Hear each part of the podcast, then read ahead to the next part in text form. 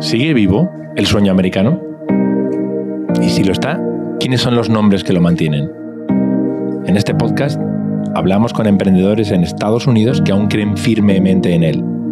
Son inmigrantes con historias de coraje, de lucha, de superación. Son historias de éxito con mayúsculas y en español. Y en español. Soy Pablo Scarpellini. Bienvenidos al Sueño Americano.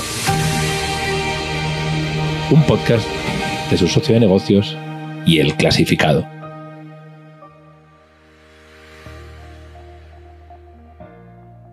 Hoy le hacemos un retrato hablado a Carlos García, un hombre de Wall Street con los pies en el suelo, un emprendedor mexicano y fundador de FinHabits, una aplicación que tiene la meta de ayudar a ahorrar a la comunidad hispana. Por desgracia, son muchos los latinos que piensan en el retiro cuando ya es demasiado tarde. A veces falta educación, medios o, o una voz en español que les explique de forma sencilla qué hace falta para empezar a ahorrar desde temprano y poderse permitir una jubilación. Un concepto que casi debería ser un derecho universal. García está en la misión de hacerlo realidad desde 2015 y hoy nos va a contar cómo le está yendo en el empeño. Desde Nueva York saludamos ya a Carlos García. Hola Carlos, ¿cómo estás? Muy bien, muchas gracias por la invitación. Encantado de estar aquí con ustedes. Gracias a ti, gracias a ti. Eh, licenciado por MIT, ingeniero, eh, involucrado en Wall Street y, y, ahora emprendedor. No sé si fue una cuestión accidental o ya lo tenías previsto en tu agenda de futuro. pues es que es difícil, es difícil planear, planear, la vida, ¿no? Más bien hay que adaptarse, hay que ser resiliente a cómo te claro, va tocando. Claro, claro, claro, claro. Pero, pero digamos que lo de FinHabits será, eh, no sé si una, es un proyecto muy bonito, por cierto. Eh, eh, conocemos muy bien a la comunidad hispana, sabemos cuáles son las limitaciones, las dudas, pero también conocemos los sueños, ¿no? Y, el hecho de tener una herramienta como esta para poder ahorrar, invertir, es muy interesante. Eh, ¿Lo tenías, era un anhelo tuyo, un sueño, eh, una forma de, unir un poco lo que hacías de, finanzas como manager de fondos de inversión y al mismo tiempo retrotraerte tus raíces y conectar las dos cosas? ¿O de dónde surgió FinHabits?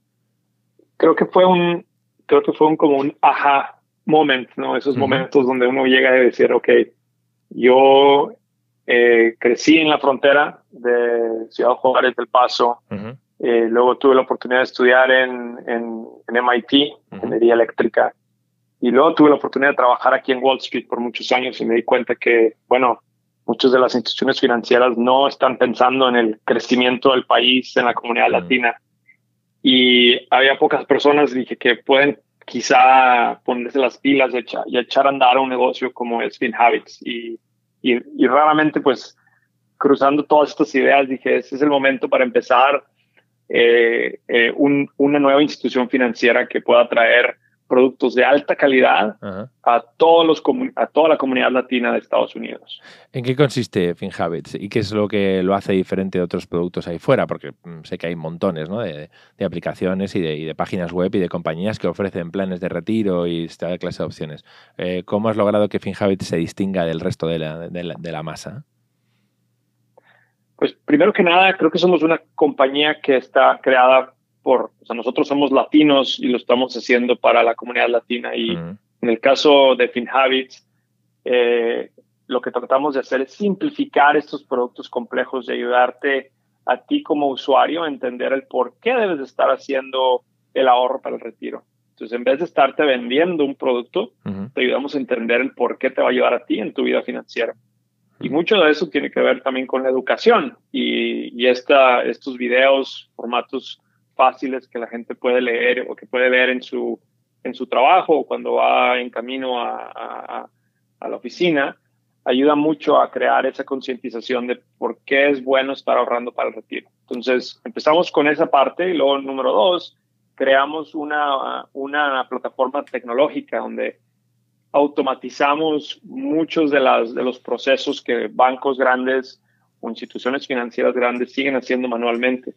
Y la, al automatizar, uh -huh. pues podemos traer productos de alta calidad a, al consumidor a un precio más bajo. Claro. Y ahí claro. es donde tenemos pues un, una, una, ¿cómo se le llama? Pues un, un, una ventaja competitiva muy buena con, con muchas de las instituciones financieras que llevan operando 100 años. Claro, porque eh, eh, veía, ahora que hablas de esos, de esos vídeos, he visto algunos en YouTube y, escucho que la gente te pregunta cosas como si pueden invertir con 25 dólares, si la compañía es legítima, si, si FinHabit se queda con sus inversiones o que si la bolsa baja demasiado y que no merece la pena invertir. Eh, hay un montón de preguntas que a veces te, te sorprenderían si acabas de llegar a la comunidad hispana. Yo recuerdo que cuando empecé a escribir en periódicos para en periódicos en español en Estados Unidos, una de las primeras notas que me tocó hacer fue sobre explicarle a la gente cómo abrir una cuenta de banco. Y me parecía inverosímil, ¿no? Veniendo de España, que, que, no se supiera, ¿no? Pero luego entiendes, ¿no? Entiendes la necesidad, lo que dices tú, ¿no? A veces la, la falta de recursos que han tenido, de educación, el, el, que no les hayan explicado todo este de clase de cosas y lo importante que es tener un servicio así, ¿no? Eh, me imagino que una parte de tu trabajo eh, y de tu equipo eh, con oficinas en Nueva York, por cierto, y en El Paso, eh, es educar a la comunidad, estar respondiendo esas preguntas casi de forma constante, ¿no? Porque siempre llega alguien nuevo que no sabe de qué va la película, ¿no?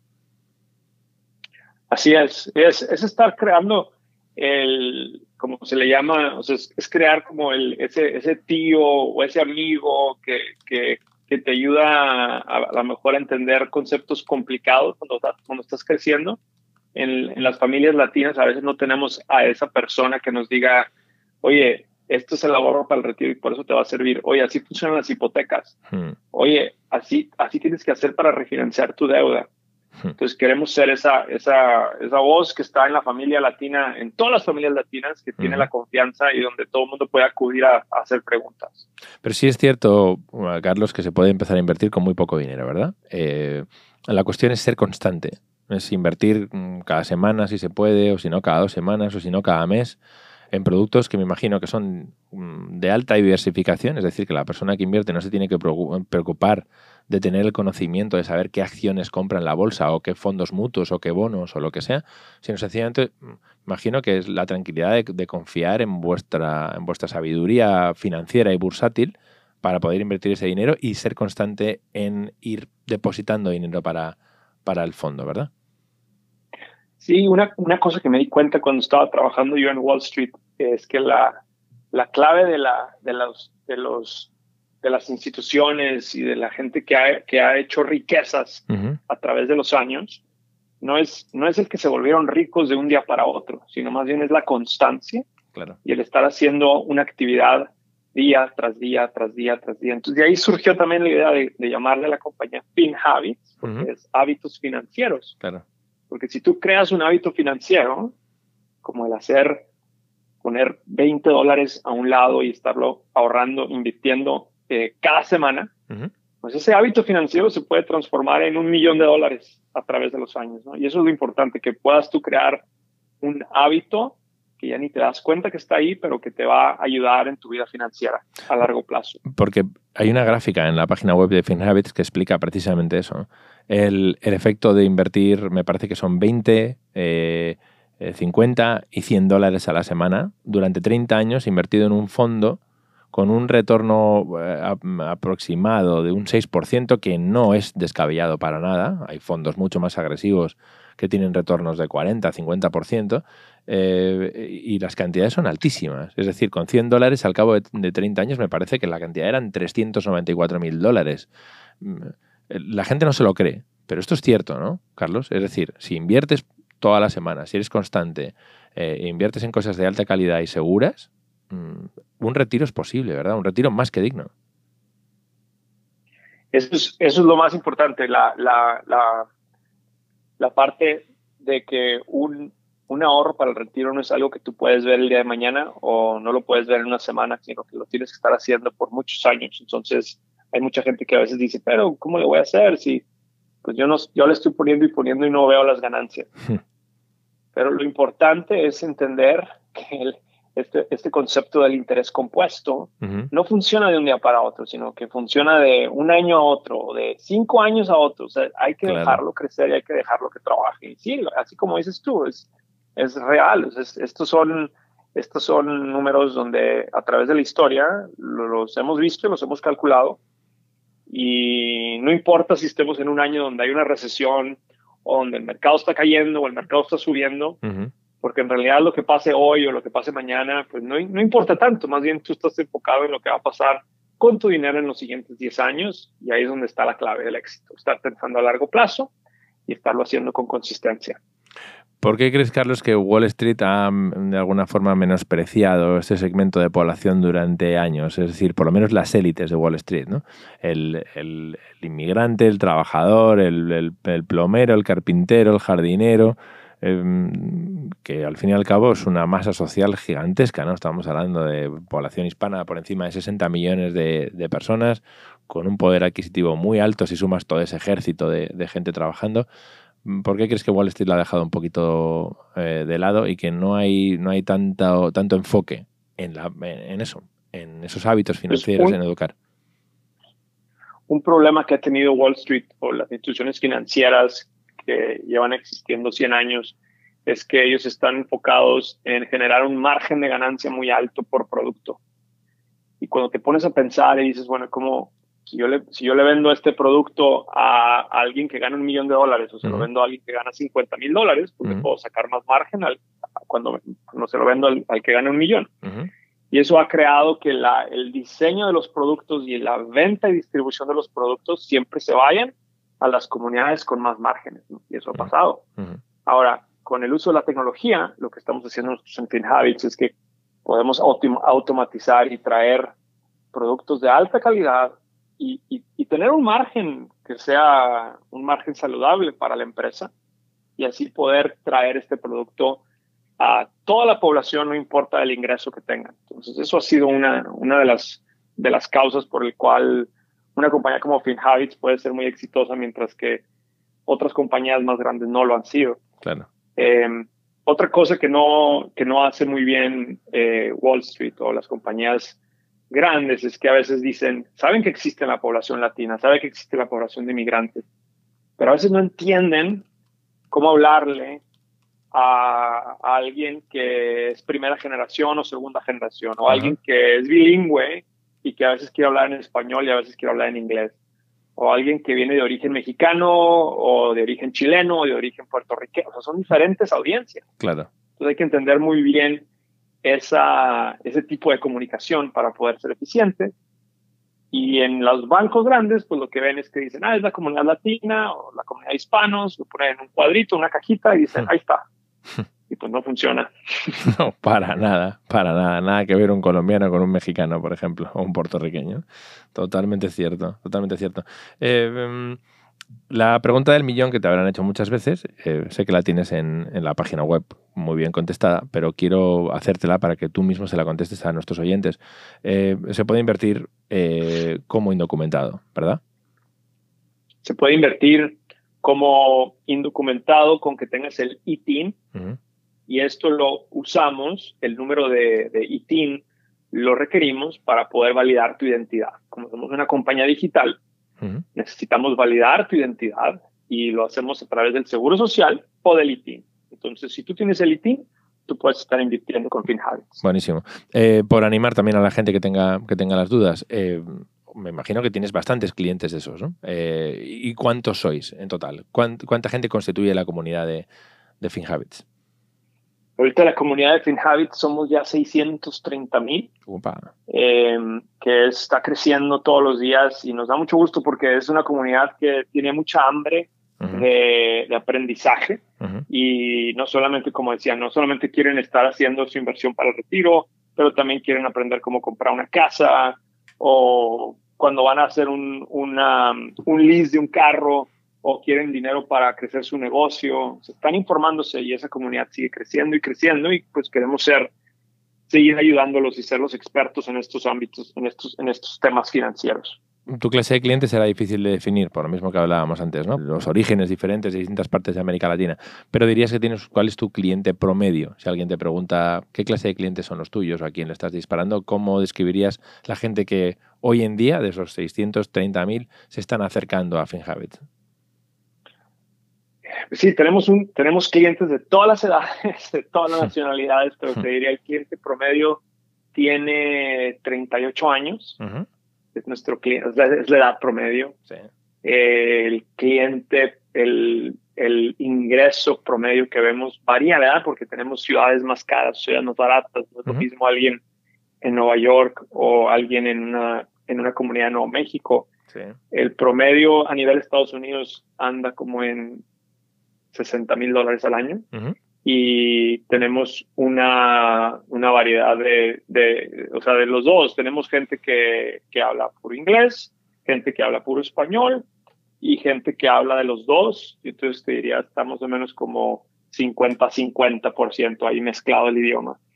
Eh, son todo, aquí no te podría decir que es una, en cuanto a la profesión, tenemos todo tipo de profesionistas. tenemos, tenemos choferes de Uber, tenemos gente que trabaja en bancos, tenemos policías, tenemos eh, maestros, enfermeros, tenemos doctores, dueños de negocio, de todo. Excelente. Eh, y obviamente en todo Estados Unidos en todo Estados Unidos y también tenemos una clientela muy grande en Puerto Rico, obviamente también. Hmm. De fondo, Carlos, eh, algo a lo que te he referido en entrevistas anteriores, que es la, gran crisis de la jubilación americana en Estados Unidos. El hecho de que hay muchísima gente sin ningún tipo de, paracaídas o de, o de, red de ahorros para poder afrontar una jubilación. Es, que es, que es un fenómeno cada vez más creciente se acentuó durante la crisis del, 2008-2009.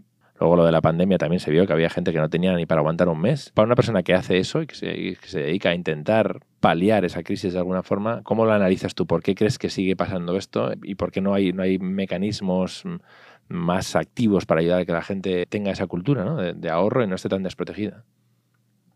Esto es de lo que me da más coraje a mí después de haber trabajado hmm. en, en Wall Street tanto tiempo. imagino. Porque los números son son muy, son muy malos. ¿no? El, el, la comunidad de latinos, el 69% de los trabajadores latinos no están ahorrando para su jubilación. 69%, hmm. es, un, es, enorme. Es brutal, es brutal. Y, y esto, es, esto es terrible porque muchas veces nosotros no nos damos cuenta y pensamos que el tener un trabajo, el tener un ingreso de nuestra chamba nos va a hmm. ayudar a generar las riquezas. Hmm. Pero en Estados Unidos, el tener un trabajo no te ayuda a hacer, a generar riquezas o a generar ese patrimonio para tu familia. No. Lo que necesitas hacer, necesitas ser, necesitas ser dueño de capital, necesitas ser inversionista, necesitas ser dueño de compañías, porque la economía en Estados Unidos a través de los años ha crecido mucho, pero ha crecido desproporcionalmente. O sea, la, la gente que es dueño de capital, los inversionistas se han beneficiado mucho más de este crecimiento que, las, que la gente que solamente tiene un ingreso a través de su trabajo. Claro, claro. Entonces, si el latino no participa en el crecimiento de la bolsa y no es dueño de empresas, se va a quedar atrás. Mm. Y eso es lo que me da más coraje. Entonces, eso es, una, eso es uno de nuestros principales eh, retos como compañía, es cómo hacer que más latinos en donde estén trabajando, ya sea en un corporativo, en una empresa pequeña, o si son personas que trabajan por su cuenta, puedan estar ahorrando para su retiro. Está claro. Y lo puedan hacer de, forma constante. Está claro. Y, casi, casi desde el principio teníamos previsto um, saber más. ¿no?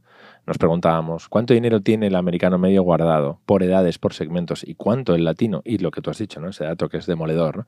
que el 69% no están ahorrando.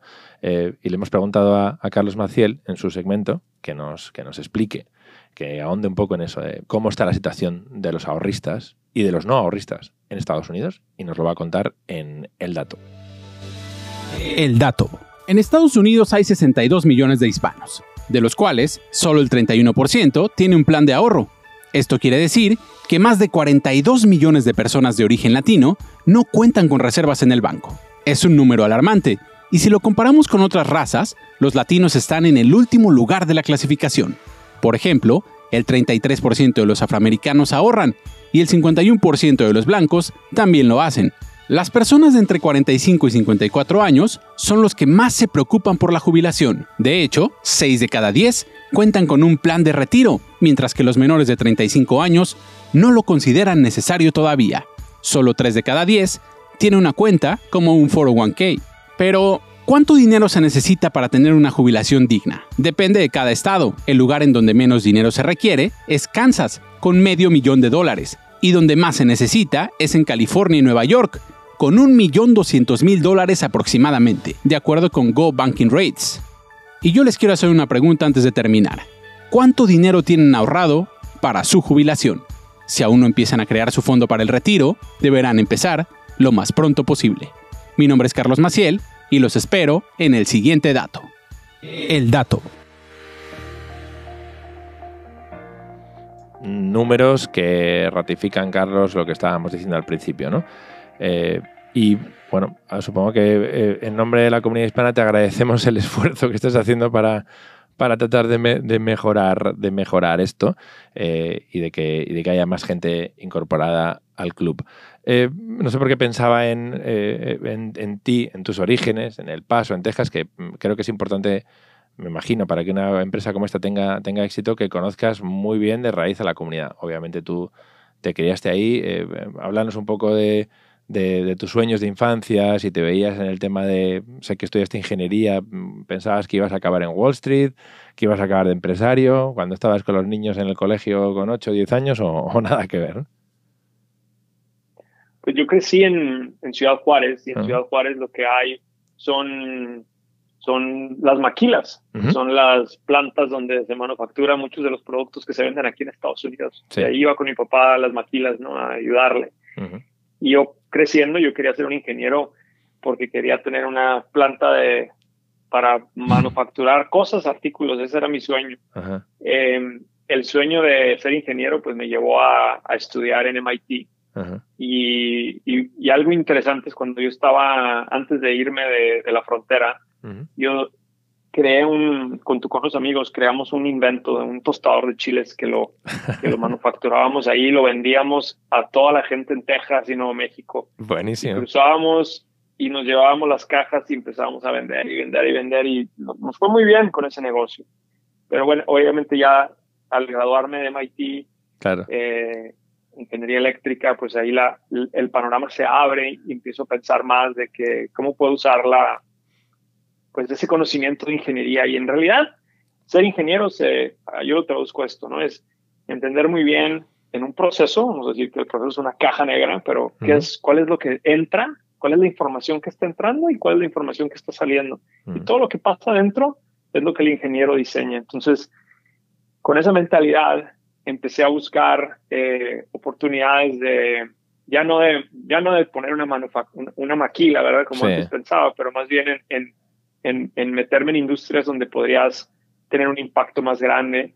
Claro. Y así fue como caí en Wall Street, ¿no? En realidad fue un accidente porque yo andaba buscando, necesitaba pagar mis préstamos, tenía una deuda muy grande y, y, necesitaba sacar un, un pues un salario y, poder pagar esa deuda. Deuda. Como caí en Wall Street. Deuda estudiantil.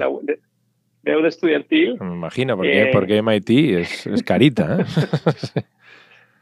y así fue como empecé trabajando y cuando empecé a trabajar en, en, en Merrill Lynch, que ahora es Bank of America, ahí me di cuenta que así había cosas muy sofisticadas, pero que tenían procesos muy ineficientes y había mucha oportunidad por innovar, eh, especialmente automatizando y utilizando el software. En el 2008 tuvimos una crisis aquí en Estados Unidos y en el 2008 yo estaba ya trabajando en otra empresa de, inversiones y en ese momento ahí surgieron varias, varias oportunidades de crear una, una plataforma de riesgo para mejor para conocer mejor cuáles eran tus riesgos en tus inversiones y la, y la, la creé, a, la hice un software y la empezamos a vender y la empezamos a vender a instituciones.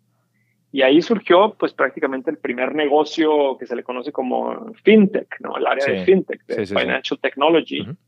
Y nos fue muy bien porque ese, ese software que hicimos lo empezaron a comprar instituciones, universidades, endowment, nos fue muy bien y, de repente ya teníamos mil clientes institucionales y luego ya teníamos una, una, una compañía que se nos acercó y nos compró la empresa. Entonces, eso surgió a, pues, cuando tenía 30 años, eh, los 32 años ya, creado una empresa que se ha vendido en, en, en, el mundo institucional y de ahí empezó a, pues, a surgir más esa curiosidad de estar innovando en finanzas y, de ahí pues llegó, llegó, después esa, esa iniciativa de empezar FinHabits. Me imagino que en 2008, 2009, en esa crisis, lo del tema de los hábitos financieros, mm, lo que viste te debió de espantar. Porque si ahora la situación es mala en términos de ahorros, entonces será absolutamente dramática. Toda la gente que perdió sus casas, gente que se metía a las que les aprobaban hipotecas sin tener ni un 5 en el banco. Eh, y bueno, eso, eso propició un poco, en parte, ¿no? la debacle económica que vimos. Hubo mucha gente que no estaba preparada y que no entendía bien cómo funcionaba eh, la matemática de, de, los números y de las inversiones y estuvo expuesta a riesgos que no tenían que existir y de ahí también por eso surgió esa, esa mentalidad que yo tengo todavía de, de siempre estar pensando cuáles son tus riesgos, cómo puedes mitigar tus riesgos y cuál es la mejor forma de prepararte para estar en una crisis. Cuando, cuando empecé FinHabits, una de las cosas que son bien interesantes es que como alguien que se enfoca en, en información, me puse a buscar la historia de las inversiones, cómo se comportó, cómo se comportó en el 2008, cómo se comportó la bolsa en, en, en, el ataque terrorista aquí en Nueva York en el 2001, cómo se comportó en las crisis anteriores. Entonces me fui hacia atrás 30, 40 años y basado en esa información pudimos desarrollar estas carteras que son parte de, los productos de FinHabits y, y que en realidad están hechas para, para mantenerse y para sobrevivir tiempos difíciles. Cuando hay una crisis, lo más importante es poder ser, pues poder mantenerte eh, y poder seguir operando. Claro. Entonces es parte de la filosofía nuestra. Otra cosa que viví en el 2008, que es muy importante y la comparto siempre con, con nuestros clientes, es que las mejores riquezas se hacen cuando hay crisis. O sea, que las personas que están preparadas en momentos mm. de crisis pueden aprovechar y pueden hacer compras de activos o de compañías que están en descuento. Sí, es, lo, es, lo, mismo que estamos viviendo ahorita, ¿no? En el mercado sí está el mercado abajo en este año, en lo que va del año, pero es tiempo también interesante para estar comprando porque estás comprando en descuento. Totalmente. Eh, a pesar de que hay gente que me habla de que la recesión mm, todavía está por venir y que puede haber una desaceleración mayor, que los mercados se podrían corregir todavía un 10 o un 15% más, pero, pero igual da la impresión de que cierto fondo se ha tocado, ¿no? Warren Buffett, que es uno de los inversionistas, si no es que es el inversionista más famoso que existe El, oráculo. Sigue, comprando y comprando y comprando activos. Claro. Entonces, si es, si es, una, si es una forma de, entender bien qué es lo que hace la persona más exitosa de nuestros tiempos y lo ves que está invirtiendo y está comprando activos cuando todo el mundo está vendiendo, pues esa es una forma, ese es, ese es alguien al que uno puede imitar y decir, por ahí va algo bueno, ¿no? Hay que poder, hay que poder tener esa mentalidad y esa paciencia que tiene Warren Buffett. Eh, pero también hay que tener un poquito la, la, mentalidad contraria de estar, estar comprando o estar haciendo, estar queriendo crear un patrimonio aún en tiempos de crisis, que eso es lo, lo, lo que yo aprendí pues en, viviendo a través de esa crisis del 2008, como platicábamos. Claro, es decir, mm, seguir ahorrando, seguir invirtiendo, eh, mantener esa constancia incluso en los momentos malos, ¿no? Sí, y no es, no es, no es fácil porque el, el enemigo número uno de, de, nosotros los inversionistas generalmente somos nosotros mismos. El miedo. Porque somos, somos humanos, tenemos miedos, tenemos emociones y cuando te levantas y ves en las noticias que mm. el mercado está cayendo, que el, el, bear market, lo que, lo que pasa es que te asustas y creas y reaccionas de forma irracional, no te estás mm. fijando en los números mm. y eso es el enemigo número uno. Entonces, hay que tener esa capacidad de eliminar ese enemigo y hmm. decir, no, si, si es lo que está haciendo el resto del mundo, uno tiene que pensar al revés y tiene que estar pensando a largo plazo y se tiene que comportar de forma racional. Total, total. El ser humano y lo irracional van muchas veces de la mano, por desgracia. Antes, del, antes de, de, de FinHabits, entre, entre la venta de esa compañía en el 2012 que se llamaba Fundspire y, y empezar, y, antes de que empezara yo Habits, tenía yo un fondo de inversión de, de, estrategias cuantitativas y lo que hacíamos en este fondo, que se llamaba Madison Quant Labs, era que estábamos, estábamos aprovechando los miedos humanos que existían en los mercados, tanto en el mercado de, de petróleo, de oro, de monedas, de acciones, de bonos, porque si te pones a analizar siempre existen los miedos humanos y puede haber un algoritmo que pueda aprovechar y capturar una ganancia a, a, a, cuesta de ese miedo. de esa, esa, parte emocional humana, porque son, son, son en realidad lo que yo conozco, yo le llamo como, son errores ¿no? de, de inversión. Claramente. Y en realidad esto que estamos haciendo con FinHabit es al revés, porque lo que estamos haciendo es que estamos diciendo, pues sabemos que somos humanos, tenemos miedos, sabemos que los miedos son nuestros enemigos, pero ¿cómo podemos crear hábitos financieros para combatir esos miedos y para que una plataforma automatizada me ayude a no caer en esos miedos y no caer en esos errores y así poder hacer que el patrimonio pues crezca y esté creciendo a través del interés compuesto año con año. Y esa es la filosofía de FinHab. Fantástico. Eh, Carlos, tienes 600.000, más de 600.000, ¿cuál es tu cuál es tu sueño en términos de, clientes o tu meta? Eh, y a largo plazo, ¿cómo ves el futuro de FinHabit? Mi meta a largo plazo es llegar a un momento donde dices tú, la comunidad de inmigrantes latinos tiene en promedio las mismas riquezas de de la comunidad de no latinos del país. Y desafortunadamente ahorita el número no está favorable porque los latinos ahorita en este país de patrimonio neto que tenemos está es cinco veces más pequeño que la familia no latina. Me refiero que si tú vives en una si tú vives en una comunidad, el, el tu vecino eh, su patrimonio neto a lo mejor es de 180 mil dólares, mientras el tuyo va a ser de 35 mil. Entonces, mi objetivo en este, eh, en realidad, es poder llegar a ese momento donde los latinos podamos tener el mismo patrimonio neto que el resto de la población. Y si esto sucede, estamos hablando que son miles y millones de dólares de riquezas que vamos a tener nosotros los, latinos en este país. Está claro. vamos a ser dueños, dueños de negocios, dueños de casas, vamos a ser dueños de compañías porque estamos activos en la bolsa de valores. Es en realidad transformacional y se hace un, si esto sucede en Estados Unidos, que este es un, lo que se le llama, sería un, un efecto secundario, y yo espero también que las economías de América Latina se vayan a beneficiar, porque en realidad hay una conexión entre el latino que vive aquí y las familias en México, las familias en Guatemala, las familias en Colombia. Entonces existe también ese beneficio secundario en, en los países latinoamericanos. Si esto llegara a pasar aquí en Estados Unidos. Importantísimo y súper necesario también para, para, para, la región, por supuesto. Eh, Carlos, te despido con la misma pregunta que le hago a cada invitado. Eh, ¿Crees que sigue vivo el sueño americano?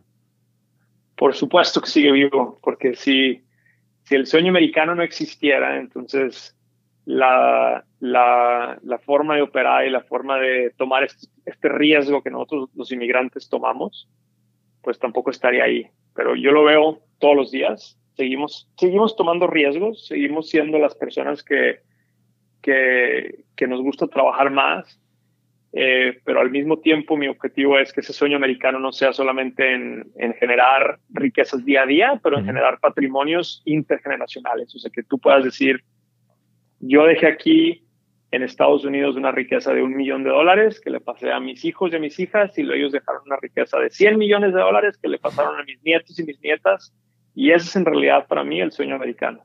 Fantástico. Carlos García, muchísimas gracias por, por ilustrarnos en el tema de las finanzas y los ahorros y, y ojalá que, que, logres la meta. Será para beneficio de, de toda la comunidad. ¿eh? Muchísimas gracias y, y un saludo muy fuerte. Muchísimas gracias, encantado de estar aquí con ustedes. Gracias por la invitación. Ya veis, el sueño sigue vivo, alimentado por la ilusión de inmigrantes así. Ya somos 62 millones de hispanos en Estados Unidos, según el último censo, y 4.6 millones de negocios están en nuestras manos. Tú puedes ser el siguiente.